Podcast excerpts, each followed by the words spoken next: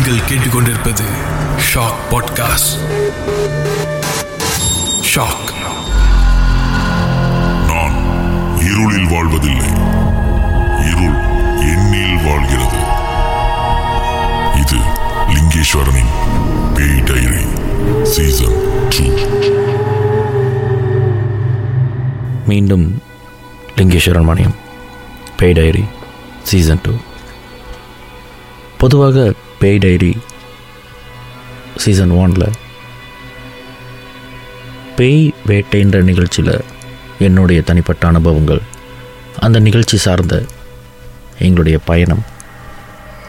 அதில் நடந்த அனுபவங்களை பகிர்ந்து கொண்டே வந்தேன். அதனுடைய வெற்றியை தொடர்ந்து சீசன் டூ பேய் டைரி இன்னும் பல அனுபவங்களை பகிர்ந்து கொள்ளுமாறு கேட்டுக்கொண்டார்கள். என்னுடைய அனுபவங்களில் பேய் வேட்டை மட்டும் இல்லை. அதற்கு முன்பாக நான் செய்த திகில். இந்த திகில் சீசன் டூ ஏன் முக்கியமான ஒரு அனுபவமாக நான் பார்க்கணும் அதற்கு முன்னே இருந்த நிகழ்ச்சிகளில் இந்த அமானுஷங்களை பற்றி பேசும் பொழுது பேய் இப்படி இருக்கும் பேய் அப்படி இருக்கும் இன்டென்ஸ் இதையெல்லாம் சொல்லி ஒரு நிகழ்ச்சிக்கு குறிப்பாக ஒரு அமானுஷ நிகழ்ச்சிக்கு ஒரு உயிரோட்டமாக இருக்கிறது மக்களுடைய பயம்.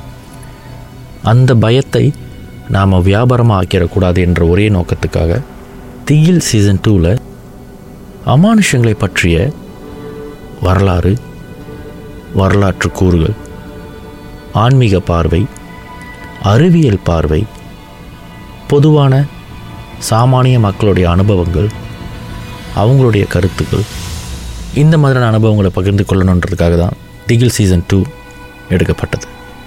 அதில் நான் ஒரு அறிவிப்பாளராக பணிபுரிந்தேன். அதே வழியில் அசிஸ்டன்ட் டைரக்டராக இருந்தேன் ஸ்கிரிப்ட் எழுதியிருக்கேன். இந்த திகில் சீசன் டூ ஒரு ரீஎனக்மெண்ட் மறுகாட்சி அமைப்பு நிகழ்ச்சி. பொதுவாக அனைவரும் சொன்ன கதைகளை கோர்வையாக எடுத்து நடிகர்களை வச்சு அவங்கள நடித்து காட்ட சொல்லி இப்படி நடந்திருக்கிற வாய்ப்பு இருக்குது அப்படின்ற அந்த காட்சியை பார்வையாளர்களுக்கு கொண்டு சேர்க்கும் ஒரு நிகழ்ச்சி தான் திகில்.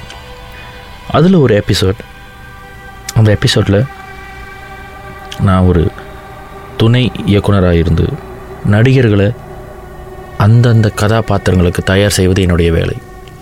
முடிஞ்ச அளவுக்கு இந்த மாதிரி ரீஎனேக்மெண்ட் செய்யும் பொழுது என்னுடைய சஜஷன் நான் என்ன பரிந்துரை பண்ணால் ஏதோ ஒரு இடத்த தேர்ந்தெடுத்து அந்த இடத்தை நடந்த சம்பவத்துக்கு ஏற்ற மாதிரி மாற்றி அமைப்பதை விட ஏன் நடந்த இடத்திற்கே போய் அந்த மாதிரியான பகுதிகளிலே முடிந்த அளவுக்கு அந்த உயிரோட்டத்தை கொண்டு வரணும் அப்படி என்பதற்காக எந்த இடத்துல அந்த சம்பவம் நடந்ததோ அந்த இடத்திற்கு போய் பார்த்து ஏறத்தாழ அந்த இடத்துலையே அந்த அனுபவங்களை படம் பிடிக்கணும் அப்படி என்பது என்னுடைய நோக்கமாகவும் இருக்கும் என்னுடைய விருப்பமாகவும் இருக்கும். அப்படி ஒரு கதை தான் ஈஜோப் ஸ்லாங்கூர் மாநிலத்தில் உலுஸ்லாங்கூர் பகுதியில் இருக்கிற ஒரு இடம் ஈஜோக்.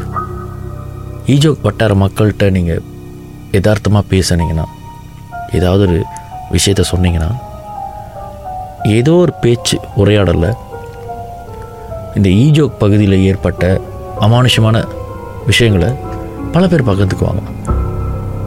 நான் இங்கே பார்த்துருக்கேன். நான் மரத்தில் பார்த்துருக்கேன். எங்கள் வீட்டு பின்னாடி பார்த்துருக்கேன். இப்படி அமானுஷங்களை பற்றி அவங்க சொல்கிற கதைகளே பல இருக்கும்.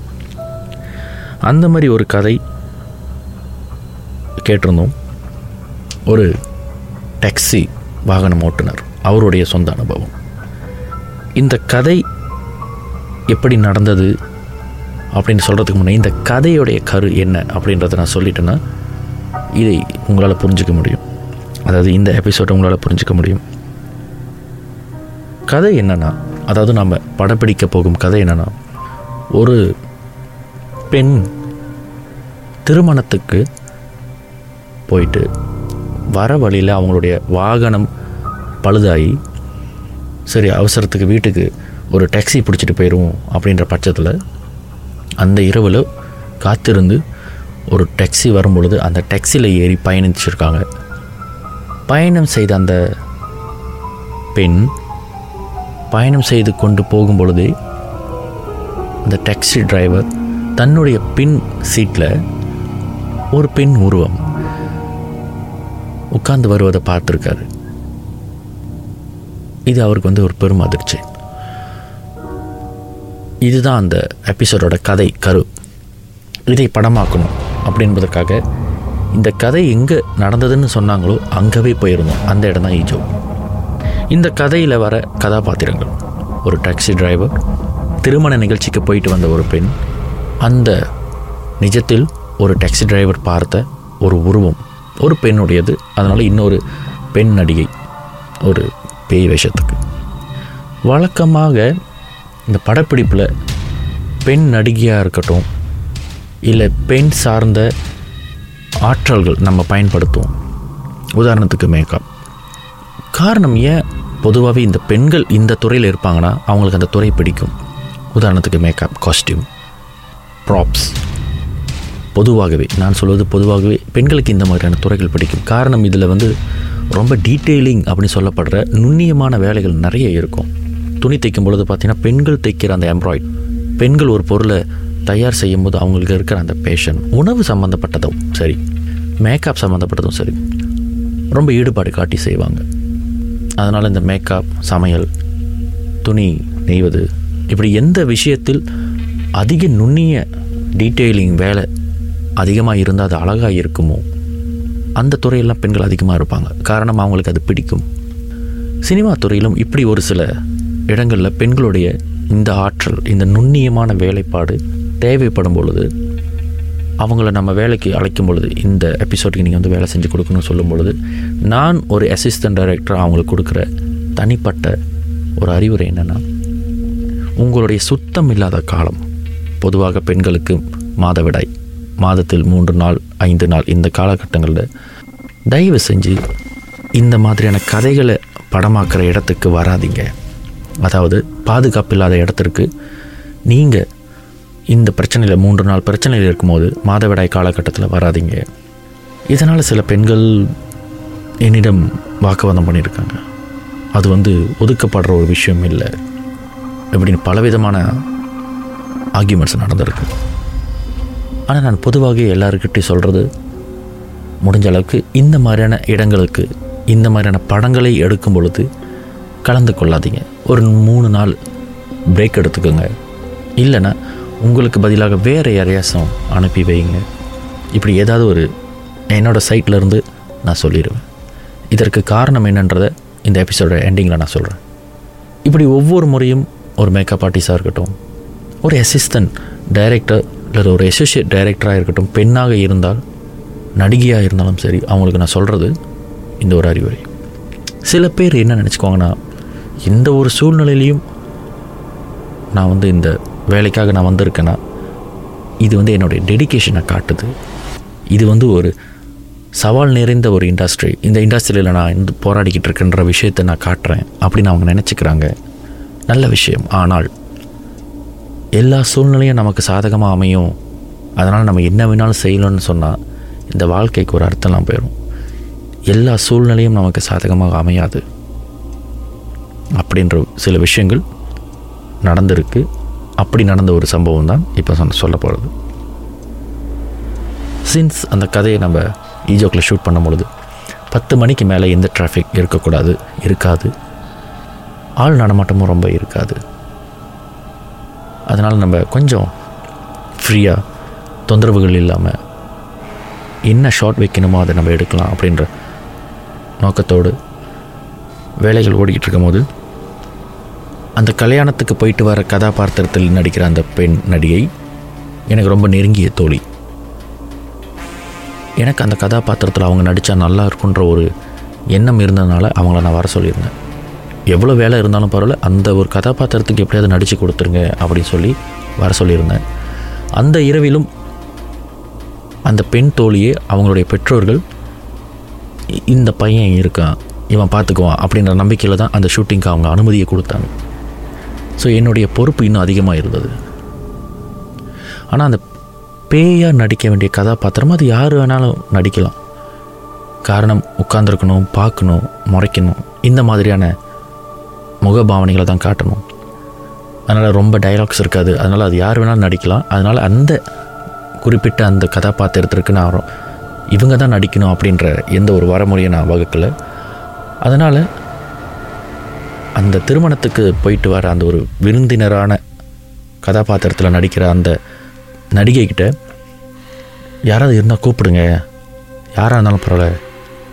அவங்க சோப்பாக இருந்தாலோ கருப்பாக இதெல்லாம் தேவையில்லை. காரணம் அவங்க ஒரு கோஸ்ட்டாக நடிக்க போகிறாங்க ஒரு பேயாக நடிக்க போகிறாங்க எப்படி இருந்தாலும் அவங்களுக்கு நம்ம மேக்கப் போட்டுருவோம்.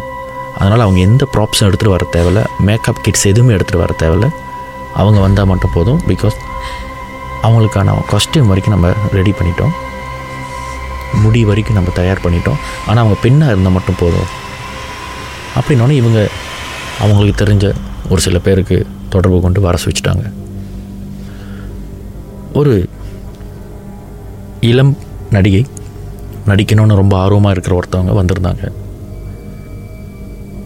நான் வந்து இந்த நடிகையை நான் தேடும் பொழுது அந்த நடிகை என்னுடைய தோழி நடிகை கிட்ட நான் சொன்னது இந்த மாதவிடாயாக இருந்தால் கண்டிப்பாக அவங்க வர வேண்டாம். அவங்கள வீட்டில் இருக்க சொல்லுங்கள் இந்த இடம் அந்த அளவுக்கு பாதுகாப்பான இடம் கிடையாது. அப்படி அவங்களுக்கு ரொம்ப நடிக்க ஆர்வமாக இருந்ததுன்னா அடுத்த அடுத்த எபிசோட்ஸில் நான் கண்டிப்பாக அழைக்கிறேன். அதனால் இந்த எபிசோட் வேண்டாம் இருந்தால் அப்படி ஒரு கால் இருந்தால் அதை நீங்கள் தான் சொல்லணும். நான் சொன்னால் நல்லா இருக்காது மரியாதையாக இருக்காது. அதே போல் அவங்களும் சொல்லிட்டாங்க.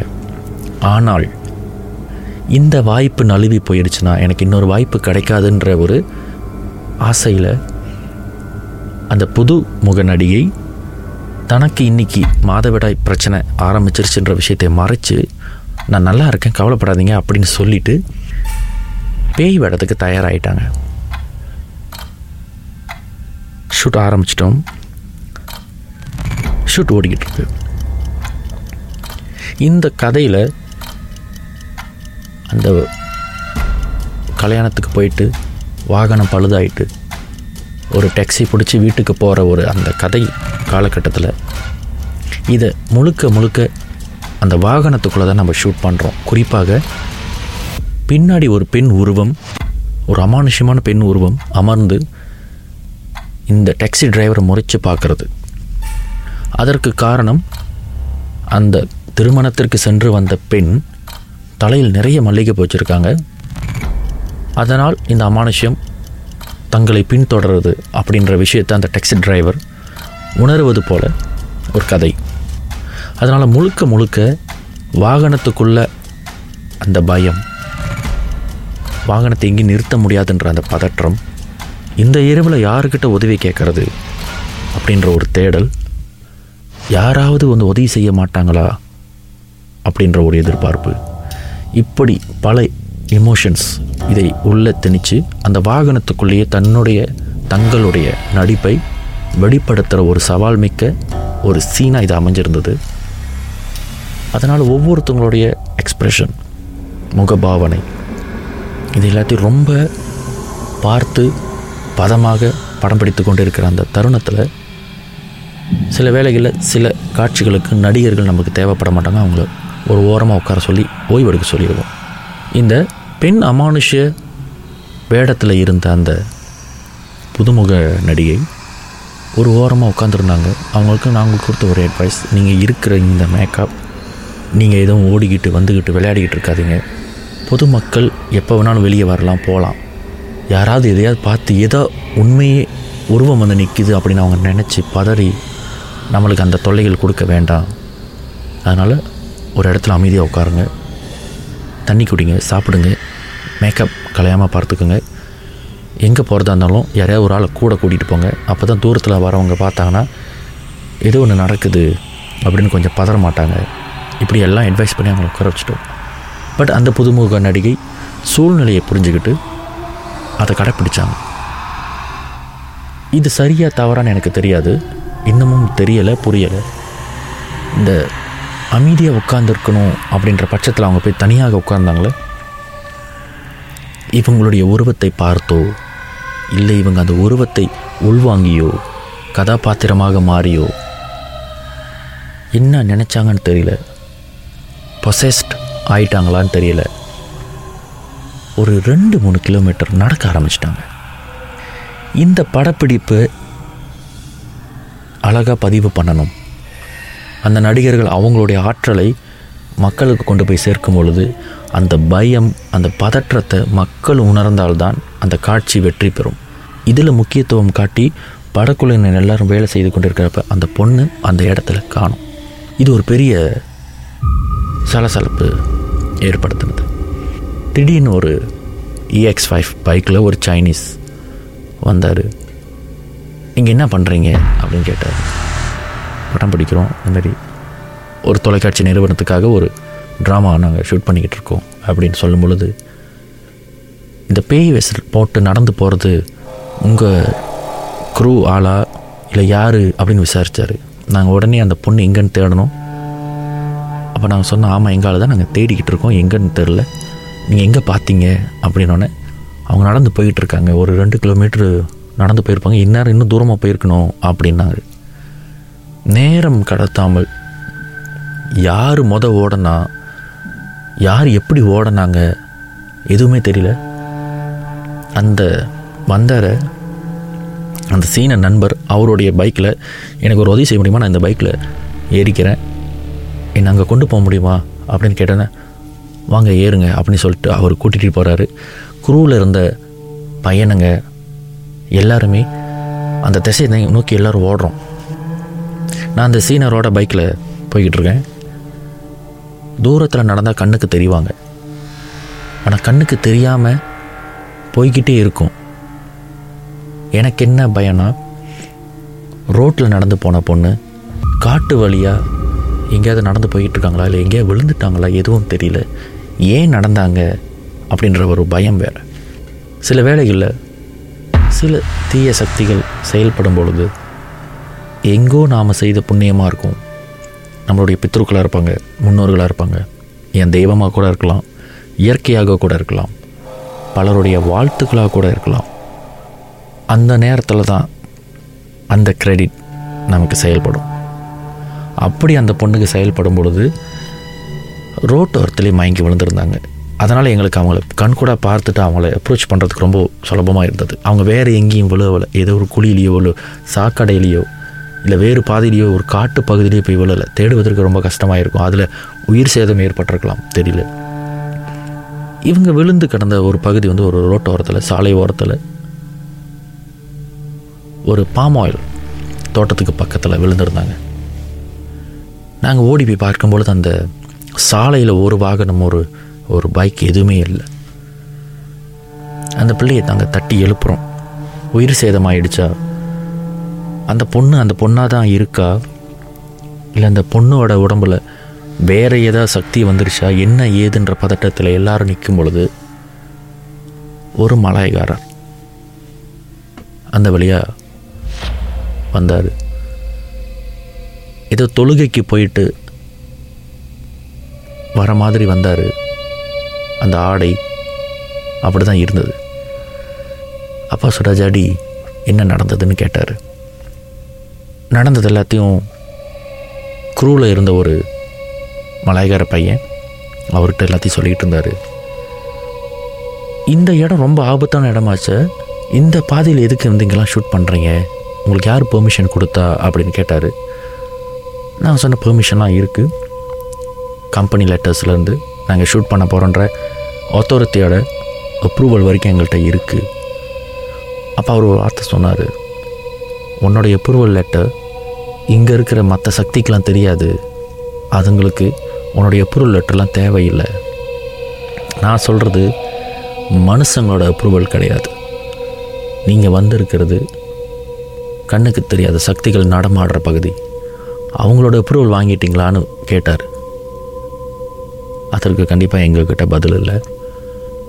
எல்லாரையும் ஓரமாக நிற்க சொல்லிவிட்டு உங்கள்கிட்ட குடிக்கிறதுக்கு தண்ணி ஒரு பாட்டில் வச்சுருக்கீங்களா? கேட்டார். அவ்வளவு தூரத்துலேயும் ஒரே ஒரு பையன் நான் போய் எடுத்துகிட்டு வரேன்னே அப்படின்னு சொல்லிவிட்டு ஓடி போய் ஒரு பாட்டில் எடுத்துகிட்டு வந்தார். இவர் உள்ளங்கையில் தன்னுடைய உள்ளங்கையில் அந்த தண்ணியை ஊற்றி ஏதோ ஒன்று படித்தார் ஒவ்வொரு தடையும் படிச்சுட்டு அந்த பிள்ளையோட முகத்தில் தெளித்தார் ஒரு நான்கு முறை இதை செய்த பிறகு அந்த பொண்ணு கண் விழித்து கத்துனாங்க. அந்த கத்தன அந்த வாய்ஸ் ஒரு சீன கிழவி அவங்களுடைய மொழியில் கத்திட்டு ஒரு கண்ணை உருட்டி எங்கள் எல்லாரையும் பார்த்துட்டு கத்திட்டு விழுந்துட்டாங்க. அந்த கத்தன அந்த மொழியோட அர்த்தம் எங்களுக்கு புரியலை. என்னை ஏற்றி கொண்டு வந்த அந்த சீனர் அவர் சொல்லி தான் அந்த கத்தனை வார்த்தையின் அர்த்தம் எனக்கு புரிஞ்சது. நான் இந்த பிள்ளையை நான் கூட்டு போயிடுவேன் அப்படின்ற ஒரு அர்த்தம். இதனால் நாங்கள் பதறி போய் பயந்தும் பொழுது அந்த தண்ணி தெளித்து அந்த பிள்ளைய திரும்பும் நிஜ உலகத்திற்கு கொண்டு வந்த அவர் என்ன சொன்னாருன்னா கவலைப்படாதீங்க. அது வராது நான் பார்த்துக்கிறேன். நீங்கள் முதல்ல இந்த இடத்த விட்டு வெளியாகுங்க இன்னும் இருந்தீங்கன்னா இந்த பிள்ளையோட உயிருக்கு ஆபத்து இருக்குது நம்புகிறவங்களுக்கு இது நம்பிக்கை. நம்பாதவங்க நீங்கள் என்ன செய்ய போகிறீங்க செய்யுங்க. அப்படின்னு சொல்லி எங்களை அங்கே வந்து போக சொல்லிட்டாரு. இது இப்படி நடந்துருச்சே. என்ன தான் அந்த பிள்ளையோட உயிரை நம்ம காப்பாற்றிட்டாலும் அந்த பிள்ளை சேஃபாக இருந்தாலும் இப்படி ஒரு சம்பவம் நடந்திருக்கவே கூடாதுன்ற ஒரு உறுத்தல் எனக்குள்ளே இருந்தது. அந்த கல்யாணத்துக்கு போயிட்டு வர அந்த விருந்தினர் கேரக்டரில் இருந்த என்னுடைய தோழி அந்த நடிகைக்கிட்ட நான் சொன்னேன்.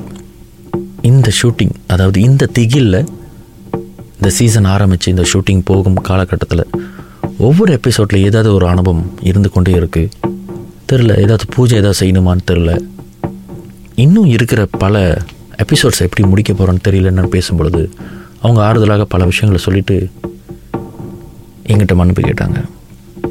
லிங்கேஷ் என்னை மன்னிச்சிருங்க. அந்த பொண்ணுக்கு இன்னைக்கு மாதவிடாய்.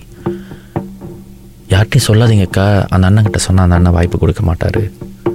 அவர் ரொம்ப ஸ்ட்ரிக்ட் நானும் ரொம்ப நாளாக வாய்ப்புக்காக காத்துக்கிட்டு இருக்கேன்.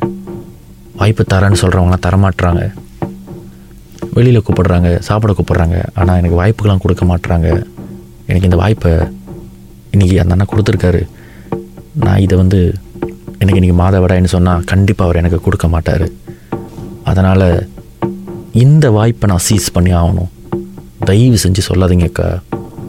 அப்படின்னு சொன்னதுனால நானும் அந்த விஷயத்தை மறைச்சு அந்த பிள்ளையை வர சொல்லிட்டேன். இப்போ அந்த பிரச்சனை நடக்கும் போது தான் நீங்கள் என்னத்துக்காக வர வேணாம். இந்த மாதிரியான மாதவிடாய் பிரச்சனை காலங்களில் ஏன் வர வேணான்னு சொல்லுவீங்கன்ற விஷயத்தை நான் இப்போ புரிஞ்சுக்கிட்டேன். என்ன மன்னிச்சிருங்க இங்கிலீஷ் அப்படின்னாங்க.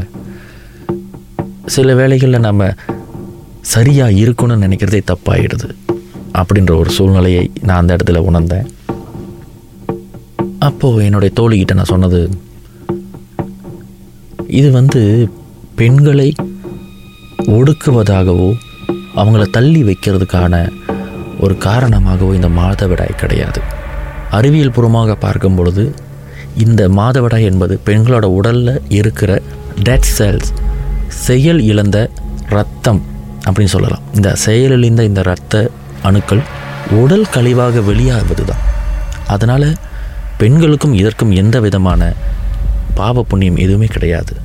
அது ஒரு ப்ராசஸ் ஒரு இயற்கையான ஒரு ப்ராசஸ் ஆனால் ஏன் அந்த காலத்தில் பெண்கள் பார்த்து இருங்க ஒரு பொருளை தொடாதீங்க இந்தமாரி காலகட்டங்களில் ஆலயத்துக்கு போகாதீங்க வெளியே போகாதீங்க ஒரு ஃபங்க்ஷனுக்கு போகாதீங்கன்னு சொன்னதற்கான காரணம் என்னென்னா இந்த டெட் செல்ஸ் பாக்டீரியாவை உடனே வர வைக்கும் பாக்டீரியாவை அப்சார்வ் பண்ணுற ஆற்றல் இந்த டெட் செல்ஸ்க்கு இருக்குது இதனால் சிவிக் கேன்சர் ஏற்படுறதுக்கான வாய்ப்புகள் இருக்குது ஃபெலோப்பியன் டியூப் இதில் கேன்சர் போன்ற நோய்கள் ஏற்படுறதுக்கான காரணங்கள் இருக்குது இதையும் தவிர்த்து இந்த டெட் செல்ஸை உணவாக பார்க்கும் தீய சக்திகளும் இருக்குது இதனால தான் அந்த காலத்தில் நம்ம பெரியவங்க சில விஷயங்களை பெண்களை பாதுகாப்பாக ஒரு இடத்துல இருக்க வச்சாங்களே தவிர காலப்போக்கில் எங்களை ஒடுக்குறாங்க எங்களை அடைச்சி வைக்கிறாங்கன்ற மனப்பக்குவத்துக்கு மாறிட்டனால இந்த ரகசியங்கள் பெண்களுக்கு தெரியாமல் போயிடுச்சு. இதை ஒரு ஆணாக நான் சொன்னேன்னா ஆண் அதிகமாக ஆயிரும். ஒரு இயக்குனராக சொன்னேன்னா அருவருப்பான ஒரு விஷயமாக ஆயிடும். அதனால் இந்த விஷயத்தை நான் வெளிப்படையாக சொல்லாமல் இருந்தால் வராதீங்க. ஃபார் யோர் சேஃப் இந்த விஷயத்தை நான் என்னுடைய தோழி நடிகை அவங்கள்ட்ட நான் பகிர்ந்துக்கிட்டேன் அப்போ அவங்க ரொம்ப வருத்தப்பட்டிருந்தாங்க. ஆனால் இப்பொழுதும் அந்த பொண்ணு நல்லா இருக்காங்க. ஆனால் இந்த சம்பவம் நடந்தது ஈராயிரத்து பதினான்கு. ஆனால் இப்போவும் அந்த சம்பவத்தை நான் ரிகால் பண்ணி நினச்சி பார்த்தேன்னா அப்போது இருந்த அந்த பதற்றம் அந்த பயம் ஏதோ ஒரு பிரச்சனையில் நம்ம மாட்டிக்கிட்டோன்ற ஒரு மனசூழல் இன்னும் நினைவில் ஓடிக்கொண்டே இருக்கிறது. அதனால் எல்லா நேரத்திலையும் நாம் இயற்கைக்கு புறம்பாகவோ இயற்கைக்கு அப்பாற்பட்டு இயங்குகிற ஒரு சில அமானுஷங்களுக்கு எதிராகவோ நம்ம செயல்பட்டு கொண்டே இருக்க முடியாது. பத்து பேர் அந்த மாதிரி இருக்காங்க. பதினொன்றாவது நானும் அப்படி தான் இருப்பேன் பொழுது பத்து பேரை விட்ட இயற்கை இல்லை ஒரு சூழல் ஒரு அமானுஷ்யம் பதினோராவதாக வந்த நம்மளை தாக்கக்கூடும். அதனால் ரெண்டம்லின்னு சொல்லுவாங்க. எல்லாருமே சரியாக இருந்துக்கணும் அப்படின்றது தான் நம்மளுடைய முன்னோர்களுடைய அறிவுரை. ஒரு அமானுஷ்யமான கதையை கேட்கிற அதே பட்சத்தில் உங்களில் பல பேருக்கு சில விஷயங்களை நான் புரிய வச்சுருப்பேன் இல்லை தெரியப்படுத்தியிருப்பேன்ற திருப்தியோடு பேய் டைரி சீசன் டூ நான் லிங்கேஸ்வரன் மணியம் நன்றி.